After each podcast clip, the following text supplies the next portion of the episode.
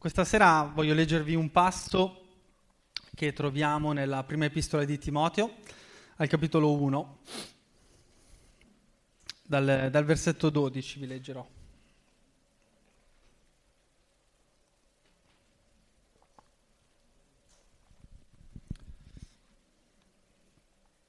È un passo molto, molto caro a me, molto particolare, dopo vi spiego perché. Prima Timoteo, capitolo 1, dal versetto 12. Dio ci benedica. Io ringrazio colui che mi ha reso forte, Cristo Gesù, nostro Signore, per avermi stimato degno della sua fiducia, ponendo al suo servizio me, che prima ero un bestemmiatore, un persecutore, un violento. Ma misericordia mi è stata usata, perché agivo per ignoranza nella mia incredulità e la grazia del Signore nostro è sovrabbondata con la fede e con l'amore che è in Cristo Gesù. Certa è questa affermazione è degna di essere pienamente accettata, che Cristo Gesù è venuto nel mondo per salvare i peccatori, dei quali io sono il primo. Ma per questo mi è stata fatta misericordia, affinché Gesù Cristo dimostrasse in me per primo tutta la sua pazienza, io servissi di esempio a quanti in seguito avrebbero creduto in lui per avere vita eterna. Al Re eterno, immortale, invisibile e all'unico Dio siano onore e gloria nei secoli dei secoli. Amen. Questo passo mi sta molto a cuore per questa frase che l'Apostolo Paolo dice. Certa è questa affermazione e degna di essere pienamente accettata che Cristo Gesù è venuto nel mondo per salvare i peccatori, dei quali io sono il primo. L'Apostolo Paolo scrive questa epistola, anche la seconda, anche quella a Tito, quindi le cosiddette epistole pastorali, alla fine della sua vita, probabilmente quando è incarcerato a Roma, eh, probabilmente sa che avrà ancora pochi giorni, poche settimane, forse pochi mesi davanti, ma è lì eh, alla fine. Queste sono le ultime epistole che scriverà l'Apostolo Paolo. L'Apostolo Paolo si converte circa nel 33-34 d.C. e muore circa nel 66-67 d.C. Quindi scrive questa epistola dopo 30 anni di ministero, dopo 30 anni di, di servizio a Dio, dopo 30 anni di evangelizzazione, di fondazioni di chiese, di miracoli, di guarigioni. Dopo 30 anni così scrive questa epistola e dice questa affermazione. Io sono il primo dei peccatori.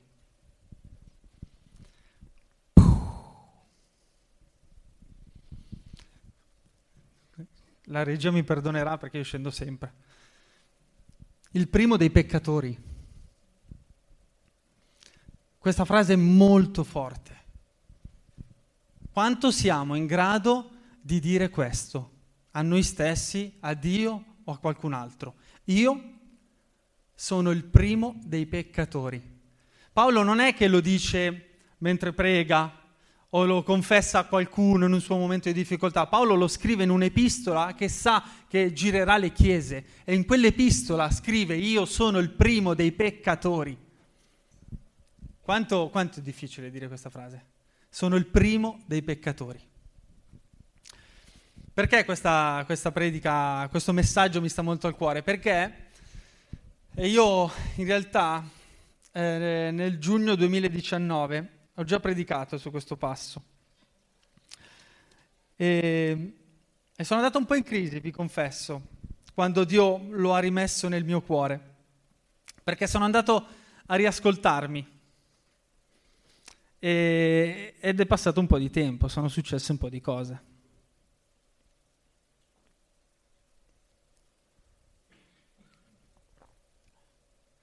Giugno 2019, marzo 2023. È passato un po' di tempo, mi sono riascoltato e sono andato in crisi. Perché non mi sono riconosciuto. È stato molto strano, perché avevo questo messaggio nel mio cuore parlare del primo dei peccatori, vado a riascoltarmi quella predica e vado in crisi perché dico, ma io sono quello.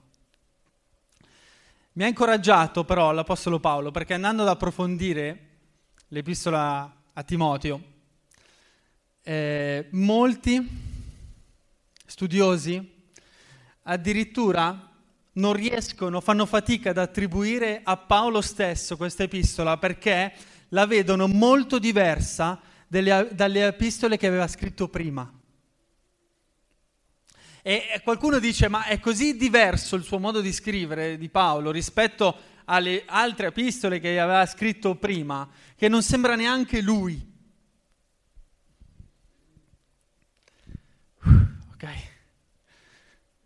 Si può cambiare nella vita, si cambia nella vita. E, e parlando con un amico ci siamo detti non sarebbe stato buono, o forse qualcosa ci si era perso se l'Apostolo Paolo avesse scritto nello stesso modo all'inizio del suo ministero e alla fine del suo ministero. E quindi è normale che nel riascoltarmi io non mi riconosca sia diverso. Probabilmente fra altri anni, quando Dio vorrà, nel ripredicare questo messaggio sarò ancora più diverso ancora. Che cosa voglio dire? Qual è il messaggio che ci possiamo portare a casa da questa riflessione che sto facendo a voce alta? È che nella vita si cambia. E probabilmente con Dio si cambia. Non possiamo essere gli stessi, non dobbiamo essere gli stessi. Ci deve essere in noi un cambiamento. Se siamo gli stessi credenti di 5-10 anni fa, forse c'è qualcosa che non va se siamo gli stessi credenti di qualche tempo fa e in noi non è cambiato niente, forse c'è qualcosa che non va, dobbiamo un attimo rivederci. Ma come fa però un uomo che per 30 anni ha servito Dio riuscire a dire io sono il primo dei peccatori? Come fa? E Io per tanto, per tanto tempo, per un po' di tempo, ehm, vi confesso questa cosa, ehm, ero un po' triste dentro di me, perché riguardando al me di ieri, eh, mi vedevo migliore di oggi e quindi dicevo, dovrei essere, dovrei tornare a essere il Francesco che ero prima. A qualcuno è mai capitato questo? Di guardarsi indietro nella propria vita e dire probabilmente dovrei tornare a essere quello che ero tot tempo fa, quello che ero allora. Perché quello che sono adesso non va bene. Quello che sono adesso non è così buono non è così performante, non è così eccellente come quello che ero un tempo. Può capitare? Eh? Può capitare perché nella vita si vivono stagioni diverse e può capitare perché possiamo rischiare di non avere il modello giusto davanti a noi.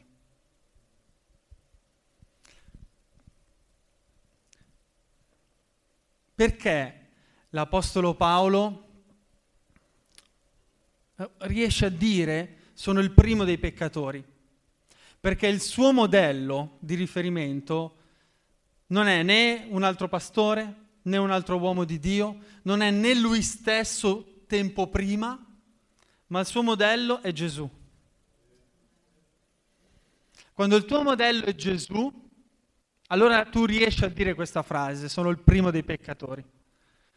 Quando il tuo modello forse sei tu stesso tempo prima, rischi di vivere nella frustrazione di non essere quello che pensi che tu dovresti essere. E quella frustrazione ti abbatte. Io ho, eh, per grazia di Dio, veramente sono uscito da questo schema che mi metteva tristezza perché dicevo io dovrei essere quello che ero prima quando ho capito che Gesù non mi ha mai lasciato, mi ha sempre accompagnato e quello che lui mi vuole far diventare è una versione migliore di quella che io ero. Noi dobbiamo avere questa fede. La fede che con Gesù lui ci può rendere migliori del nostro modello di noi stessi che eravamo la versione prima, la versione 1.0.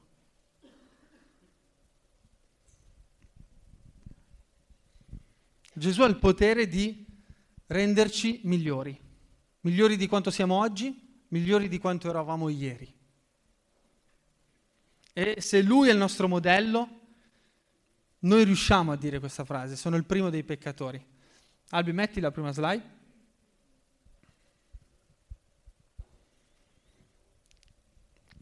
E vorrei chiedervi, chi è il vostro modello? Qual è il vostro modello? Vostro padre? Vostra madre? Vostro nonno? Vostra nonna? Il vostro pastore? Il vostro capo a lavoro? Un vostro amico? Ognuno di noi ha un modello, eh? Non è che tutti noi abbiamo un modello. Qual è il nostro?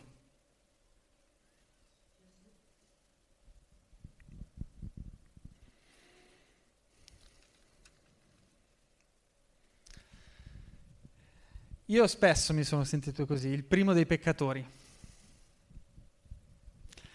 E questa sera voglio parlarvi di, del triangolo del cristiano, o il triangolo del credente. Perché ci sono tre tipologie di credenti, oppure tre modi di vivere la propria fede. Quindi Possono essere tre tipologie di persone diverse o possiamo essere noi stessi in tre momenti diversi. Il primo è quello dei penitenti.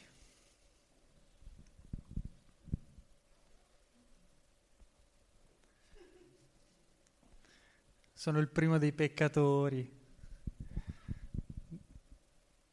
Giovedì abbiamo, siamo stati al Family abbiamo abbiamo parlato un po' di Pietro nel suo dire davanti a Gesù durante la lavanda dei piedi, no, no, tu non mi laverai mai. E onestamente io ho sempre visto Pietro in questo suo atteggiamento di, di super umiltà nel dire no, no, no, no, non sono degno che tu mi lavi i piedi.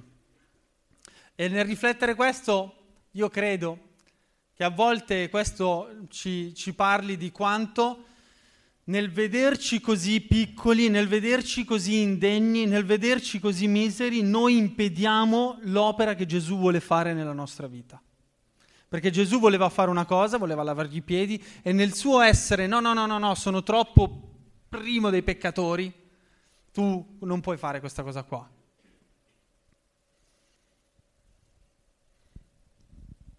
E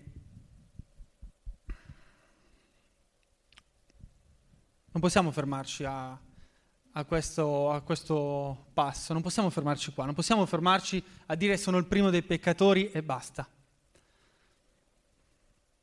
Perché è vero, siamo dei, pecca- dei peccatori, ma non possiamo fermarci qua.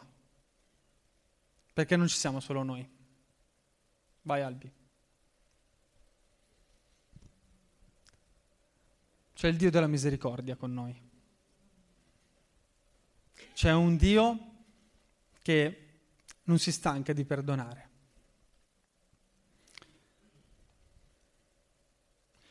Michea, nello scritto che abbiamo del, di questo profeta, le sue ultime parole del suo scritto, che poi è stato canonizzato nell'Antico Testamento, dice, quale Dio è come te? Che perdoni l'iniquità e passi sopra alla colpa del resto della tua eredità? Egli non serba la sua ira per sempre perché,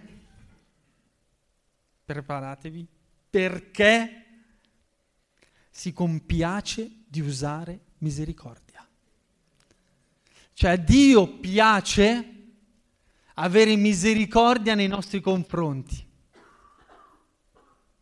C'è scritto così, perché lui si compiace di usare misericordia. La cosa straordinaria del cristianesimo è che Dio non è come noi. Dio non è come noi. Alleluia. Dio non è come noi. Perché noi, noi sapete quando ci piace a noi eh, fare misericordia? Quando poi ci viene riconosciuto quanto siamo buoni. Ma per indole a noi non piace essere misericordiosi. Per indole siamo più vendicativi. Ma la Bibbia ci dice che a Dio piace usare misericordia. Sapete che cosa vuol dire? Vuol dire che non importa quante volte sei caduto, non importa quante volte hai peccato, non importa quante volte hai chiesto anche perdono. E non importa quanto tu ti senta il primo dei peccatori, perché hai un padre che ti dice sempre, figlio mio, torna. Figlio mio, torna.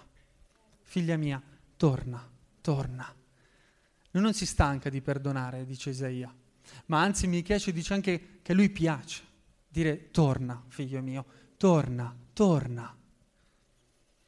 Non guardare quante volte hai sbagliato, non guardare quante volte hai chiesto perdono e poi ci sei ricascato, non guardare quello, guarda me, che ti dico torna figlio mio, torna. Abbiamo il Dio della misericordia.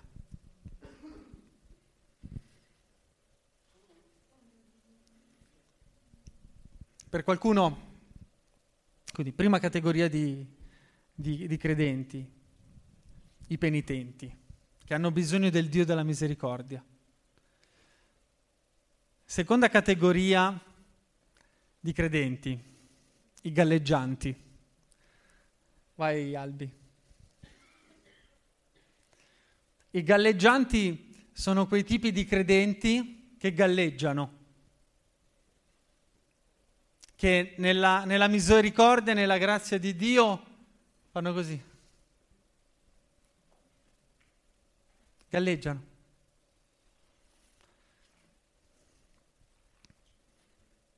Galleggiano perché hanno chiesto perdono, hanno ricevuto il perdono, vivono una vita probabilmente con Dio, perché gli vogliono bene a Gesù, ma galleggiano. Cosa vuol dire galleggiano? Non hanno uno scopo, non hanno un obiettivo, non hanno capito ancora che sono stati salvati per servire.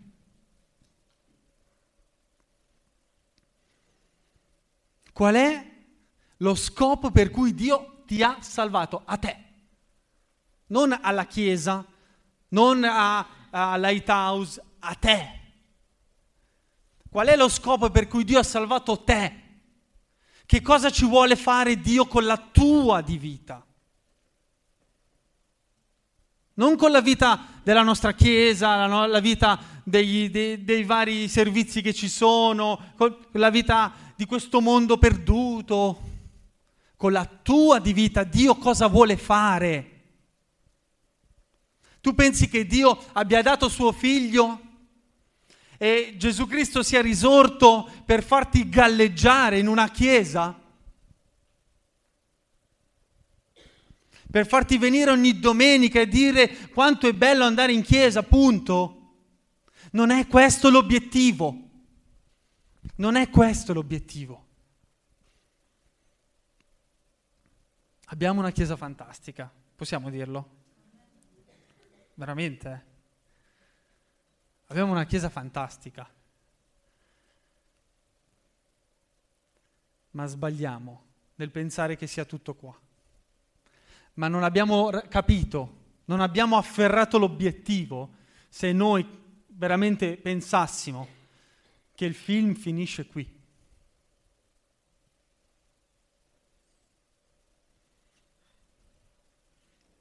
Questo è solo il trailer.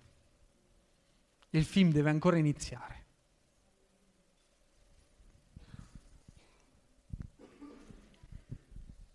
Siamo salvati per uno scopo.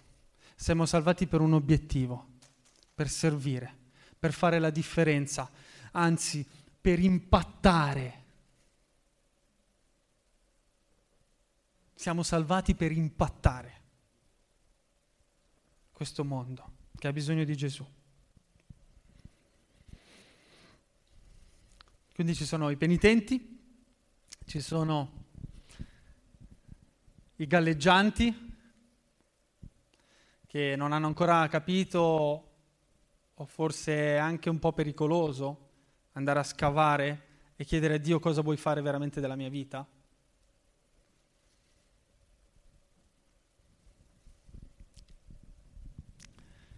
E poi ci sono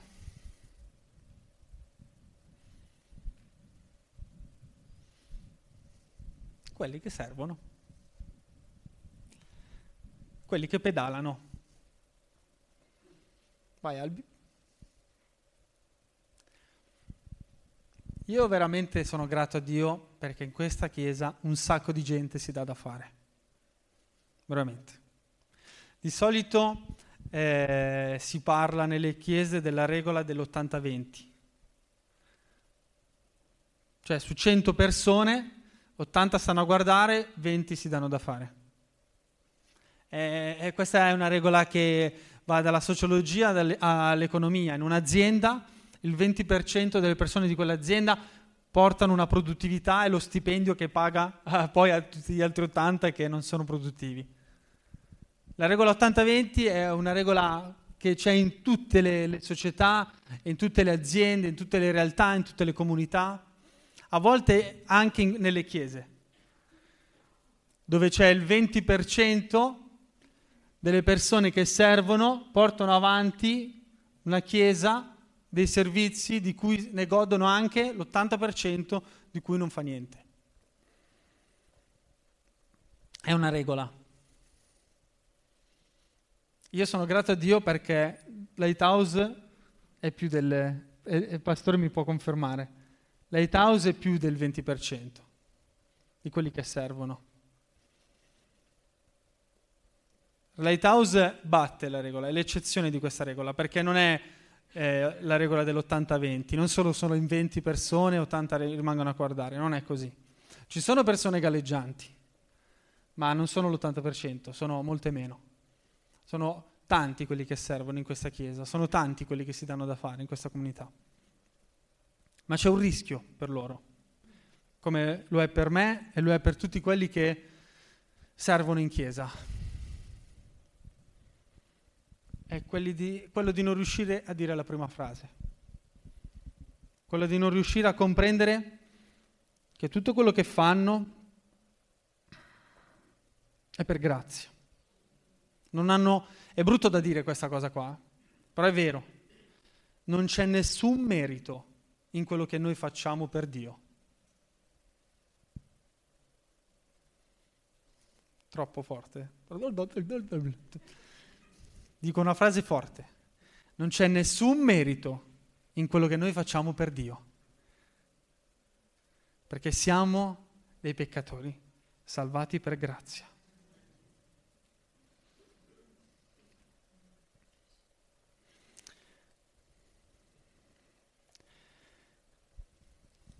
E quindi i penitenti, i galleggianti e i serventi hanno tutti bisogno di, di Lui. Tutti. Abbiamo tutti bisogno di Lui. Se questa sera ti senti un penitente, perché sei talmente sbagliato hai sbagli- sei caduto, hai peccato talmente di tante di quelle volte che no, non è possibile che Dio ancora ti perdoni, è la sera giusta per te. Perché è la sera di realizzare il Dio della misericordia. È la sera di realizzare un padre che dice vieni figlio mio. È la sera giusta.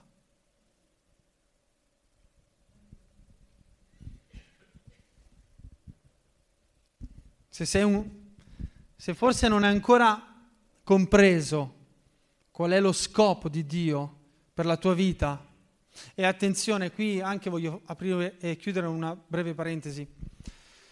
Servire Dio non è avere un compito.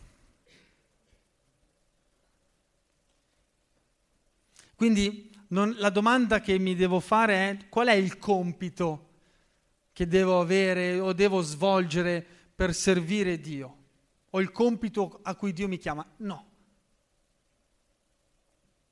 Non, si serve Dio più fuori dalla Chiesa che dentro la Chiesa. Ma la vera domanda che è, è questa, Dio cosa vuoi fare della mia vita? Io te la offro, tu mi hai salvato, io sono morto e risorto in Cristo perché ho chiesto perdono dei miei peccati e ho creduto che Gesù Cristo è il Signore e il Salvatore della mia vita. Io sono nato di nuovo, ma ora Dio di me cosa vuoi fare? Ora Dio di me, tu che cosa vuoi compiere con me?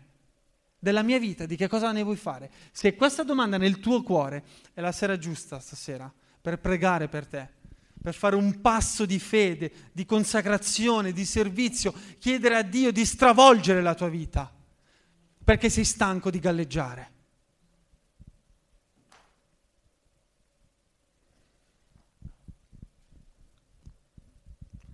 E se invece ti dai da fare un sacco.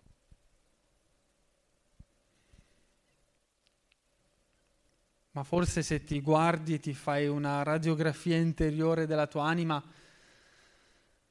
fai fatica a dire questa frase, sono il primo dei peccatori.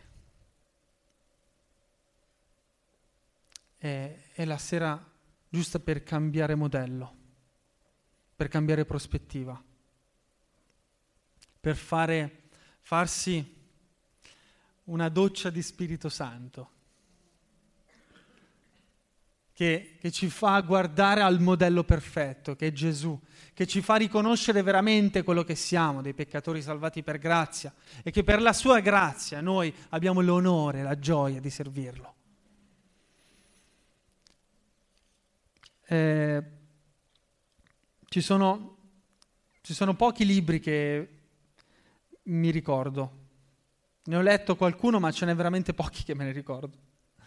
Però c'è, c'è un libro che mi ha stravolto, per i serventi. Ed è un libro di John Piper che dice non sprecare la tua vita.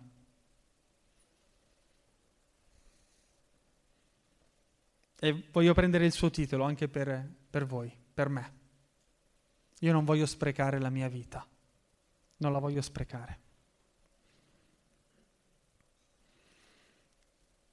mentre i ragazzi della musica salgono, voglio commentare in conclusione il versetto con cui Paolo conclude questo passo,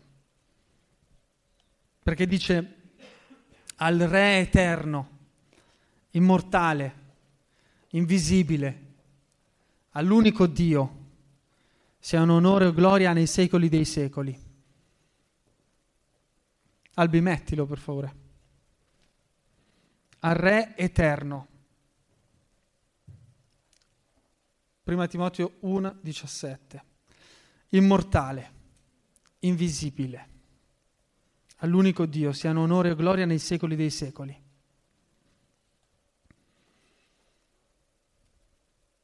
Al Dio che c'è sempre stato,